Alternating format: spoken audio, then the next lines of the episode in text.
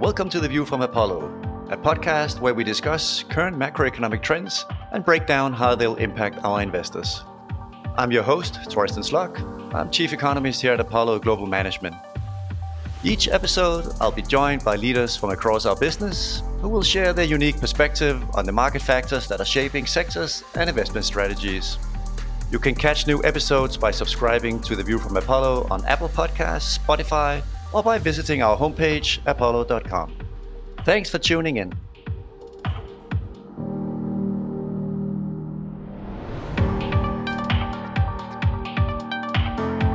Hi, everyone.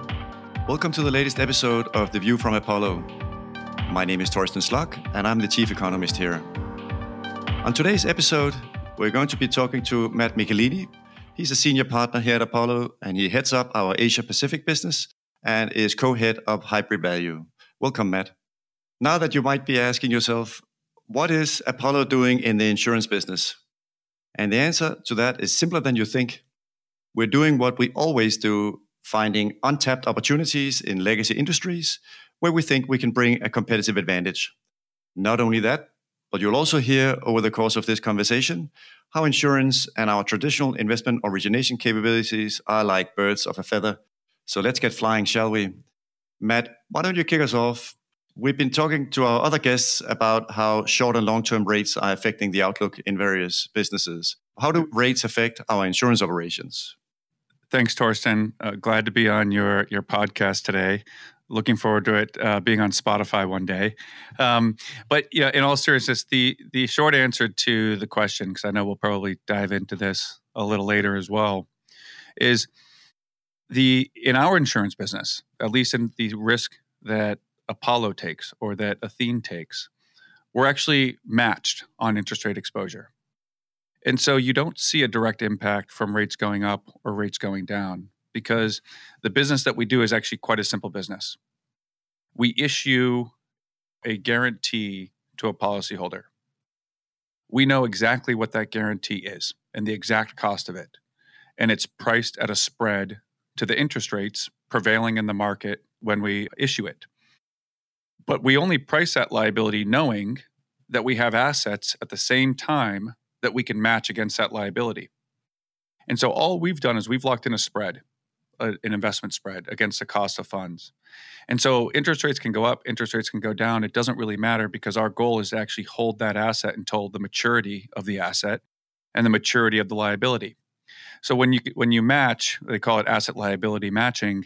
When you are matched, interest rates really shouldn't affect your existing business.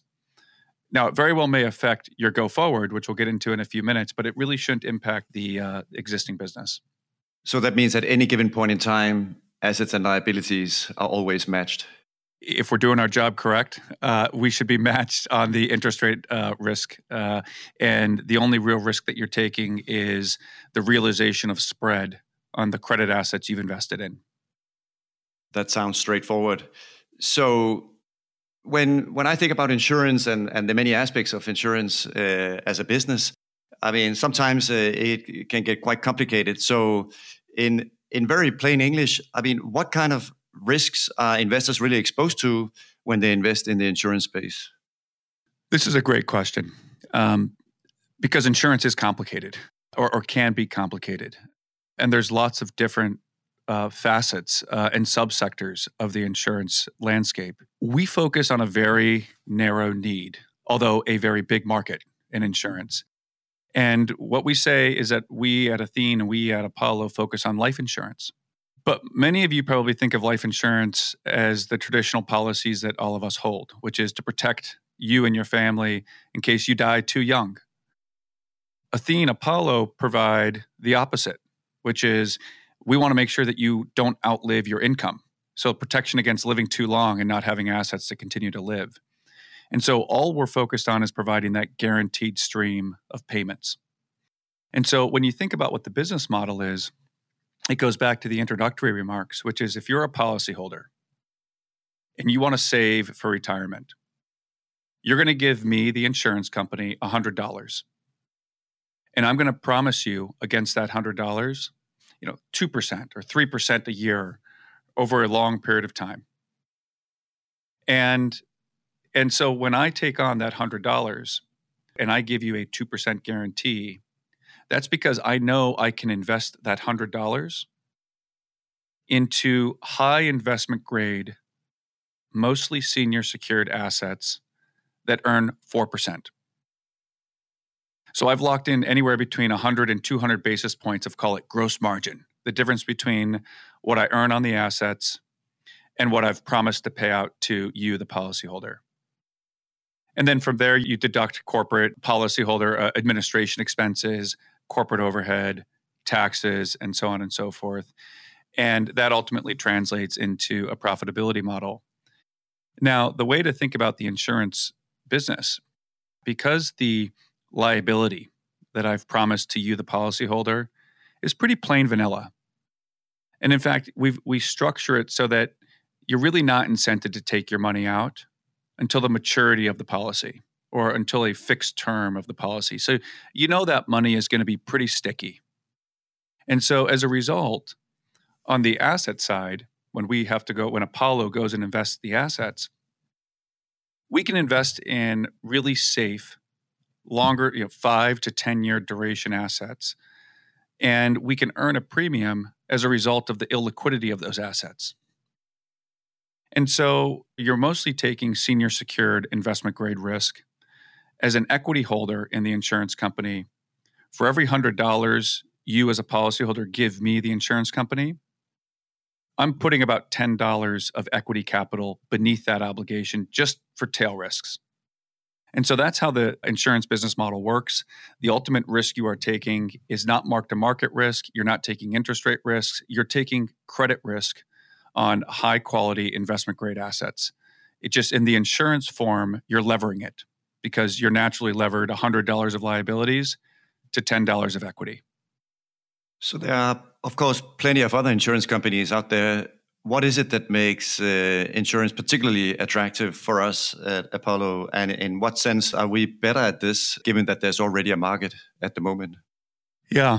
Um, look, one of the one of the things about insurance, and this has been the case for the last 10 years across uh, the US, across Europe, and, and you're just now starting to see it in Asia, is you have really big generational changes in macro factors, demographic factors, and that is impacting how insurance companies are offering this guaranteed yield.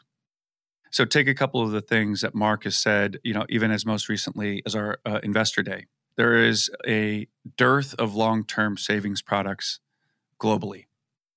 You have aging demographics, you have collapsing interest rates.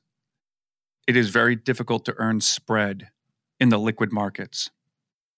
And both the US and Europe are in the midst of significant regulatory change on the insurance side that's causing capital flows to the tunes of trillions of dollars to come out of the insurance sector generally as a contrarian investor, which Apollo that is really what Apollo's DNA has been for for several decades. That's a that that is exactly when we wanted to f- try and define a business model such that we can deploy significant capital and actually solve the problem that the insurance industry faces today. So, what is that? What is that mousetrap? What is that that that model that we're able to apply? You know, it, it's it's actually quite a simple model we keep a very, very focused business. Our goal is not growth, our goal is profitability in insurance. And so all we're doing is we're offering a fixed spread to policyholders. That's all we need is a fixed credit spread. So all we need to do is make sure that our credit underwriting is solid. And that's what Apollo is. Apollo uh, globally is the 800 pound gorilla in alternative credit. Mark has recently called it the being in the fixed income replacement business. You can't find spread in the liquid markets, you can't find spread in an IBM bond, but you can find for an equivalent amount of risk a significantly higher spread in an originated asset, an aircraft lease or a consumer loan. And so when you map the way our credit business has evolved and where it's going, we are tailor made to manufacture high investment grade, senior secured risk at premium spreads. And therefore, that allows us to be really good in the insurance business. The other thing that I would mention is we've also got a, an entire ecosystem here at Apollo of insurance um, interests. Yes, Athene is very tailored, is very narrowly focused on spread risk, but we have investments in variable annuities, investments in property and casualty. We have investments in the US, we have investments in Europe, and now most recently Asia. That ecosystem of, of insurance knowledge and talent you know, just makes us all that much better in terms of anticipating the trends and the solution is trends in the insurance industry and, and the solutions that insurance companies need that Apollo can provide given its credit business.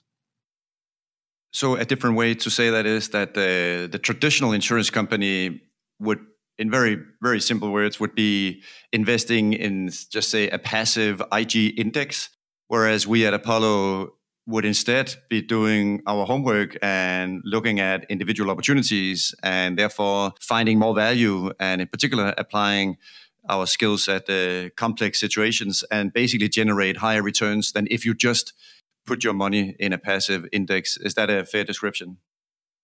A much more succinct way of what i just said. Exactly right. Um, and, and i would i would add on to that. You know that model used to work. 15, 20 years ago, the model of investing in liquid investment grade corporates worked.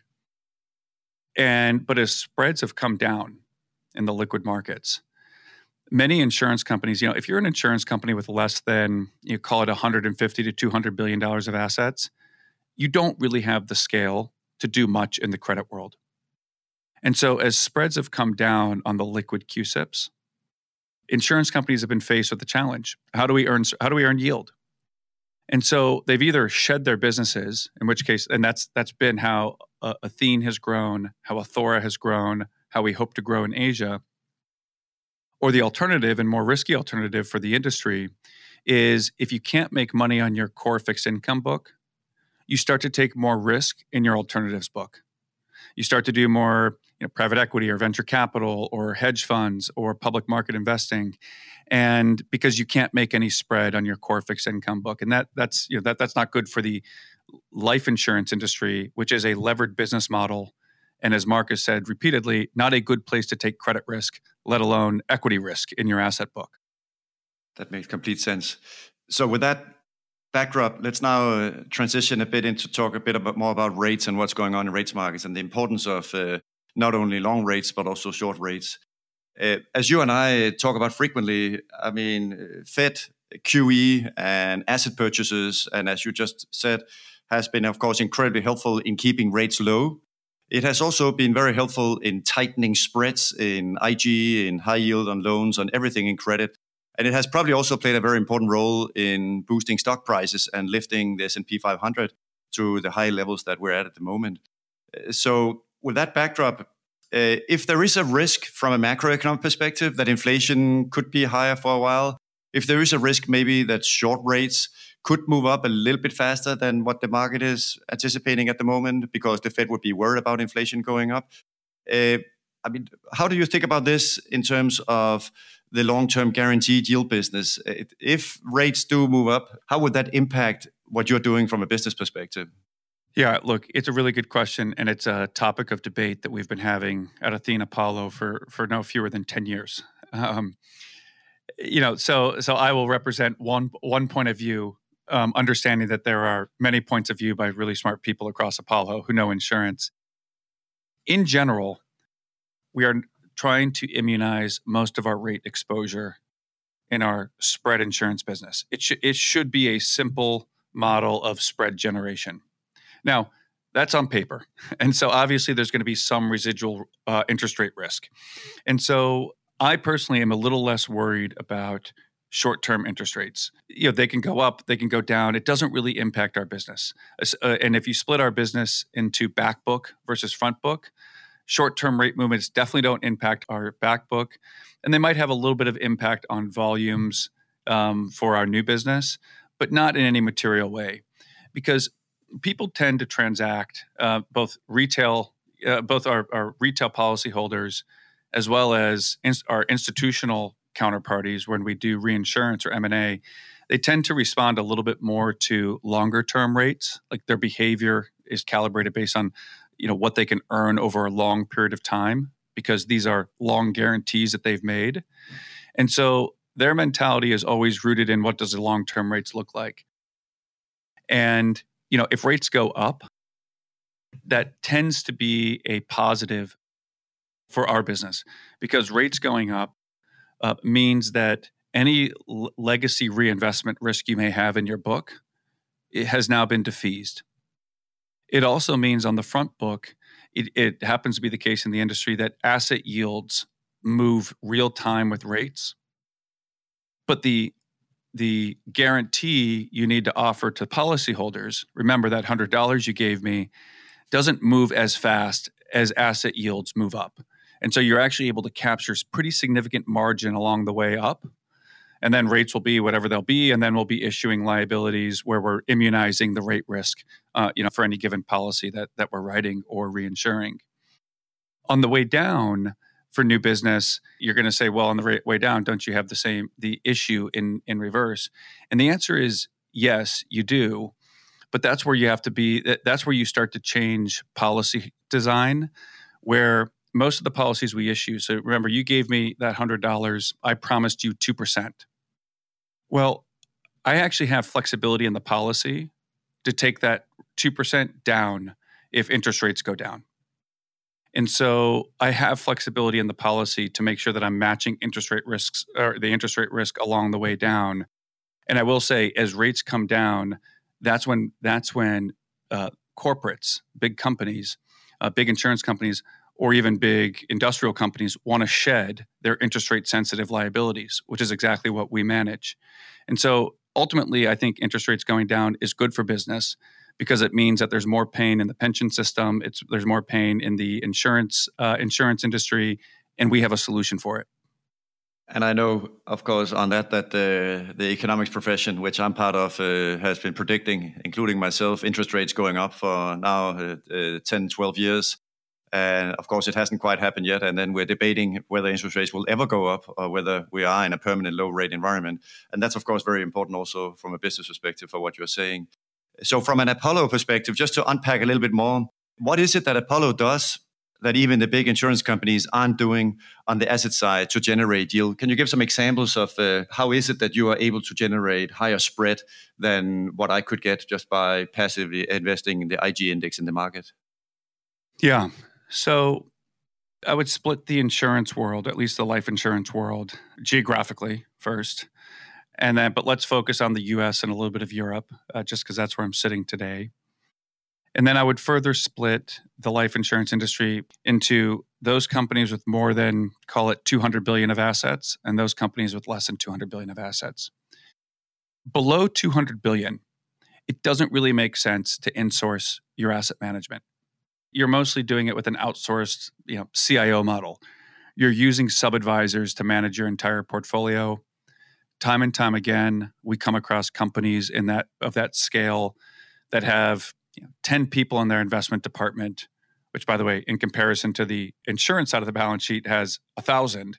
But you have 10 people in your investment department managing outsourced sub advisors and the problem with that is you're not that meaningful to any one of those given sub advisors. They're putting you into large products that they can manage because they're focused on scale. Like their benefits are of scale, not one of customization. The other point is so then, you know, you have a big asset manager who benefits only from scale, doesn't really customize your portfolio. And then you say, well, I want something a little bit more yieldy without taking more risk. The problem though with your 10 person investment staff you know you don't have the in-house capabilities to want to invest in that risk. And there's also no alignment with the underlying asset manager who's putting you in that risk. And so then all of a sudden fees become really important. And you tend to not want to pay the fees for something you don't understand where your manager is not aligned. And that's the broken part of the life insurance model kind of sub 200 billion and why athene and even athora in, in europe has been so successful because we started day one having a major equity stake in Athene. So we are we were aligned. We were eating our own cooking. Athene is one of the largest clients across our credit business. We have developed products, hired portfolio managers, bought businesses solely because Athene had demand for it. So you know, we really have customized the offering to Athene.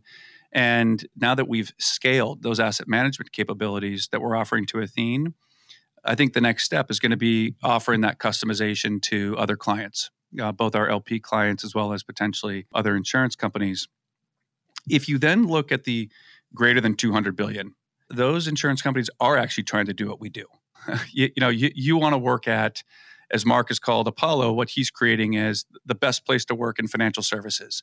You, you want to join an ecosystem. You want to join an investment culture. You want to be um, around the the industry leading investment talent, and you want to be uh, at the cutting edge of the industry. And so that's why we've been successful building our credit business and also our opportunistic business with really top talent. Um, you know, in part because you have Athene as an anchor, but also because we've created a culture and ecosystem where it is a great place to work in financial services. And as you highlighted, those trends and business uh, opportunities that you just mentioned are, of course, uh, very pronounced in the US and Europe. Uh, but you have recently been promoted to head of the Asia Pacific business, and congratulations. Uh, that's just awesome. How have we been doing in Asia uh, more recently, and what is the rationale between the Asian insurance investments that you have made? Are they following the same trends that we're seeing in the US and Europe that you just described? Yeah. Um, so we have been active recently in, in Asia, and it's on account of a, a big team here uh, at Apollo. And by the way, everything that we've done in insurance has, has required a significant portion of our organization and Athene's organization. In Asia, that's no different. So we recently made an investment in Challenger, which is a savings oriented insurance company in Australia. We have a deal announced to make an investment in FWD, which is a Hong Kong based um, insurance company offering savings products. And you know the trends that we see in Asia are the trends that we saw 10, 15 years ago in the US and Europe, just on steroids. So you have a bigger population. The population tends to save more of their earnings than what you see in the Western world. There's very little penetration of life insurance. There's very few savings products. There's very little guaranteed retirement income. And the pension systems over there, consumers or citizens, you know, question how long those are going to be around and whether it's going to be enough for them to live a, a good retirement. On top of that, regulators in across Asia, and this is a generalization. Obviously, it's market by market, so it doesn't necessarily apply to every single country in, in the Asia Pacific region they're just starting their process of significant regulatory change. And so you've got all of the macro factors driving all the macro factors that drove our growth in Athene and in Athora set up to do the exact same thing in Asia. Then you look at okay, well, our Asian insurers focus on investments, uh, investment spread. Are they good at this? Did they get right what you know Europe and the U.S. didn't get right in the insurance model? And the answer is it's no different. Um, if in, in Asia, by and large, again, I'm making generalizations, you're either a block in a long-term guaranteed block in runoff, in which case you've cut expenses and you're not optimizing your asset mix. Or you're a high growth company and your shareholders value you based on growth in premiums, not growth in profitability, which, by the way, was the exact same mistake done by shareholders in the US and Europe more than a decade ago. So shareholders value growth and premium. There's no attention really paid to what's being written on the liability side, and definitely no attention being paid to how you can optimize assets. And so there is a real opportunity to offer what Apollo does in Asia in significant scale. We're just starting to scratch the surface. I arrived there January 26th for my three week quarantine, you know, and um, already solicited several people here in the U.S. and Europe who have helped build up our insurance businesses uh, to help uh, in Asia as well. And where will you be based in Asia? I will be based in Hong Kong, um, at, at, at, at, least to start. Um, so, and I'm sure you'll be traveling the region to, all the time. And outside of Asia, if you think about what you just said, the argument that uh, in many ways the developments that we've seen in the US and also in Europe are now beginning to, with some delay, show up in other parts of the world. Are there other regions where you see untapped potential like you're seeing at the moment in the Asian case? Look, um, the, U.S. we have well covered. I think we can be bigger in pension risk transfer and pension solutions, uh, which we've been scaling in. In Europe, I think Athora's got a great model. I think there's there's more stuff to do. There's definitely significantly more stuff to do in Europe. Asia Pacific, covers most of the rest of the world, other than South America and Africa. At least in my career horizon, I think the opportunity of Asia, um, where you've got half the world's population and more than half the world's GDP, hopefully that'll satisfy the rest of my career, and the next generation will be will be ready to focus on um, South America and Africa. That's good. We'll keep keep you busy for a while. Yeah. So, finally, here getting to the end of our conversation, I mean, uh, as, as you and I also talk about all the time, there's a lot of other things going on from a macro perspective uh, that are moving markets at the moment. Everything from supply chains, from wages going up to energy prices going up. And overall, that's putting upward pressure on inflation, which, of course, is the main reason why there's so much discussion about rates potentially moving higher. Uh, when you think about uh, the broader macro picture, in particular, also given you spent um, a good deal of your career earlier in the macro group, what other factors are important uh, from your current chair when you think about the insurance business? And what's keeping you up at night in terms of things that could potentially have an impact on your work when you think about uh, the business model that uh, Athene and Apollo has in the insurance business? Look, my my um, my biggest bugaboo that keeps me up at night, uh, and it's it's both a fear as a human and a um, but an, potentially an opportunity as an investor, is just the significant misallocation of capital that you're seeing. And that's at all levels. I mean, it, you start with fiscal policy, it dovetails into monetary policy. It's, you know, some of the great ESG policies, some of the bad ESG policy. It's when you look at, you know, capital formation with banks and insurance companies, what they can invest in is very often a political process, not an economic process. So you just see the world on you see some undercurrents of barriers to efficient capital allocation and it's going to ultimately impact how we live how we do business in major ways. Notwithstanding the fact that there's a little bit more of a regionalization trend going on capital is relatively free flowing and so you know it's going to impact you know some of these policies are going to really impact the globe as opposed to isolated sectors of uh, of the globe and isolated sectors of industry. I mean you've seen it most recently with oil prices uh, uh, going up. So that's probably what keeps me up at night as a human but also keeps me up at night thinking about opportunities well, that sounds, of course, uh, like a lot of the things again that you and I talk about, and that uh, that that people in markets are, are focusing so much on at the moment. Uh, well, with that, Matt, thanks so much. Uh, that was truly fascinating. And we've touched on a number of great points. Uh, why don't we close it out here? Uh, thank you so much for joining me today. And thank you, as always, uh, to our listeners for tuning in. And remember to subscribe to The View from Apollo. So thank you, Matt. Thanks, Torsten.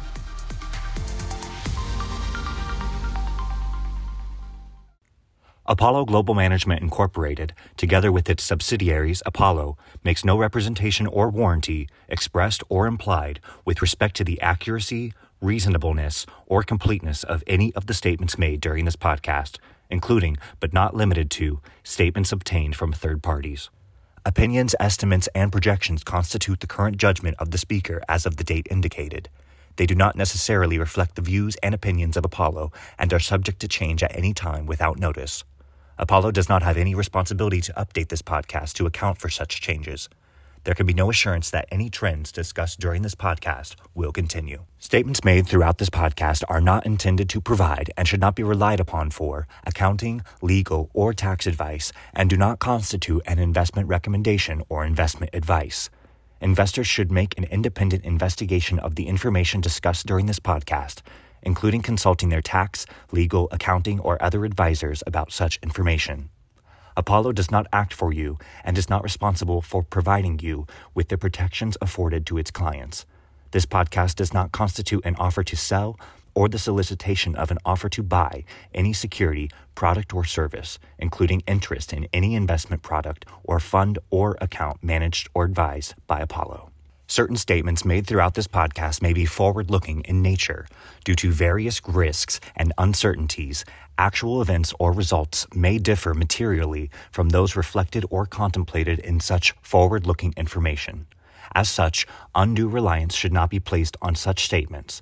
Forward looking statements may be identified by the use of terminology including, but not limited to, may, will, should, expect, anticipate, target, project, estimate, intend, continue, or believe, or the negatives thereof, or other variations thereon, or comparable terminology.